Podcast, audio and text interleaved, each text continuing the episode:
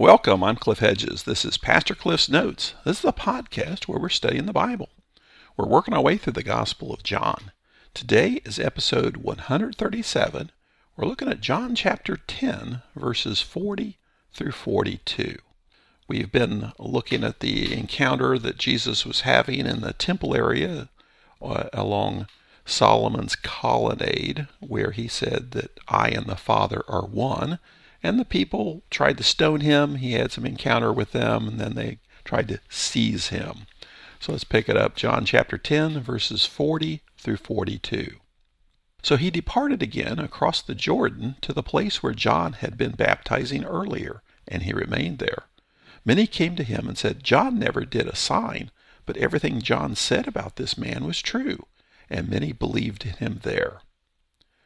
So the hostility from the, the people in Jerusalem caused Jesus to leave. And says here in verse 40, he departed again across the Jordan to the place where John had been baptizing earlier. And he remained there.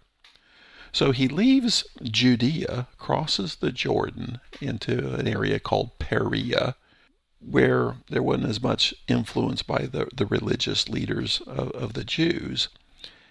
And specifically, it's the place where John the Baptist had been. And as we see later, the influence from John the Baptist remains. Now, it's not like it was a generation ago. It was uh, you know, maybe a couple of years ago that John the Baptist had been there. But that's where Jesus goes and says he remains there. Now, how long? We, we don't know. He doesn't say. He just says he stayed there a while. So the, the scenario is he had the, the healing of the blind man. That occurred at the Feast of Tabernacles, the Festival of Tabernacles, which is, you know, around October. Then we've just had the, the scene in Jerusalem at the Feast of Dedication, which is Hanukkah. So talking December time frame. So now Jesus leaves and goes to the area on the other side of the Jordan. Now we know he's going to be back in Jerusalem area in time for Passover, March, April, but we don't know how long he stays in this area. But he says he remains there. And specifically, he's gone to the area where John the Baptist had been ministering. Verse 41 Many came to him and said, John never did a sign, but everything John said about this man was true. So here we see Jesus seemingly remaining stationary rather than uh, going through the area, encountering people on the way. Here people are coming to him. It says, Many came to him. And we see their regard for John the Baptist. People still influenced by what John the Baptist did. They said, John never did a sign. Now, this is not a put down of John because they say, but everything John said about this man was true. So it highlights what was John the Baptist's ministry. John himself said, I'm not the one. I come as one proclaiming the coming of the one. So John the Baptist's ministry was to proclaim the coming of the Messiah, which he did. And John always turned away any praise from himself and turned it back to Christ, the Messiah the Savior, the one he came to proclaim. And they recognize that, what they're saying. Maybe people did want to elevate John the Baptist into something, but here they recognize the difference.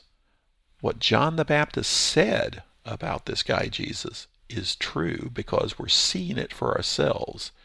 And uh, whether the news of what Jesus has done reached them, or whether Jesus was performing miracles there amongst them, doesn't say because obviously they re- recognize that Jesus does perform miracles because they said John never did a sign. The, the contrast being, but Jesus does.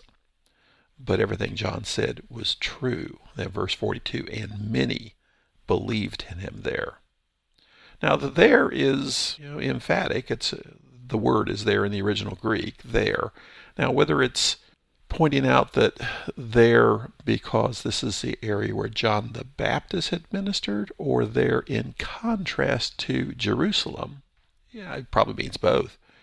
But if we do contrast it to Jerusalem, Jerusalem, where you would think the Messiah, the one sent by God, with the message of God, the one sent from heaven to come to be amongst us, to live amongst us, to proclaim the message of salvation, you would think there the center of Judaism would be the place where he would be recognized, welcomed, embraced, and worshiped.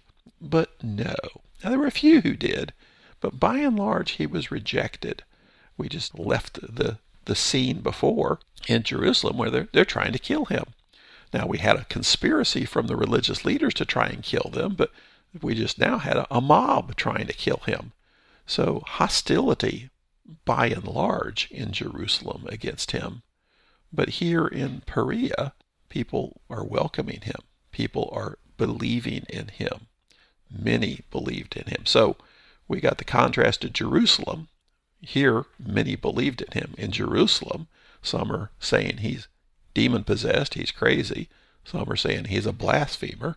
And a large number of people are saying, let's kill him.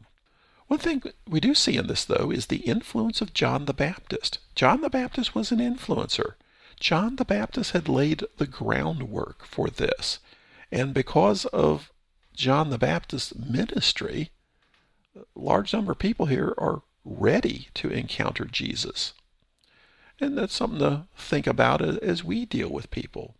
We have influence with people. Often we don't think we do, but, but we do we have a lot of influence with people. And everybody is different in their own position, in their own path of, of faith. For some people, it would be like the influence of John the Baptist. We're just laying a groundwork. And everything we do, everything we say, how we live our lives is laying a groundwork for the people around us, showing our faith showing that we are believers, showing that faith really does work in real life. So for some people, we're just laying a groundwork, but not everybody, because for others, they've already had the groundwork laid. They've encountered people their whole lives who have lived their faith out in front of them, and they've seen that faith works. And so the groundwork has been laid. And so for others, it would be more like the, the scene here of when Jesus does arrive. God will use us to help them actually encounter Jesus. So we just have to be aware of that and think about the different people we encounter. It's not just that I'm just going to live as a good person and hopefully somebody will figure out why that I'm a follower of Christ but we live our faith out loud. And then, depending on where that person is, how we encounter them. For some, we just talk about our faith and show them that faith works, that we don't have to be crazy, you don't have to be weird. We do have to be sold out and committed to Christ as we live out our faith. Others, they've seen it and they are intrigued. And then when the Holy Spirit touches their heart in the right way, they're ready to have that encounter with Jesus. And God could use us in that sense to bring them in the rest of the way to the faith. Where it's going to come from is one, living our faith out loud. And that's more than just being a moral person. That is, talking about our faith, talking about why we do what we do and who we're doing it for and what faith means to us. And then for some people who've already had the groundwork, and it could happen very quickly. We lay the groundwork, and they are ready to encounter Jesus then. Others, it's it's a years and years and years of a process to where the way we find out is we talk to them about where they are in their own faith journey. And when they are ready to have that encounter with Jesus, we're there ready to help them actually encounter Jesus. So we live our faith out loud. We talk about our faith but we also talk to the person and find out where they are in faith. And when they're ready to take that step of faith, we're ready to help them have that actual encounter with Jesus. Thanks for joining me. Join me again next time as we continue working through the Gospel of John.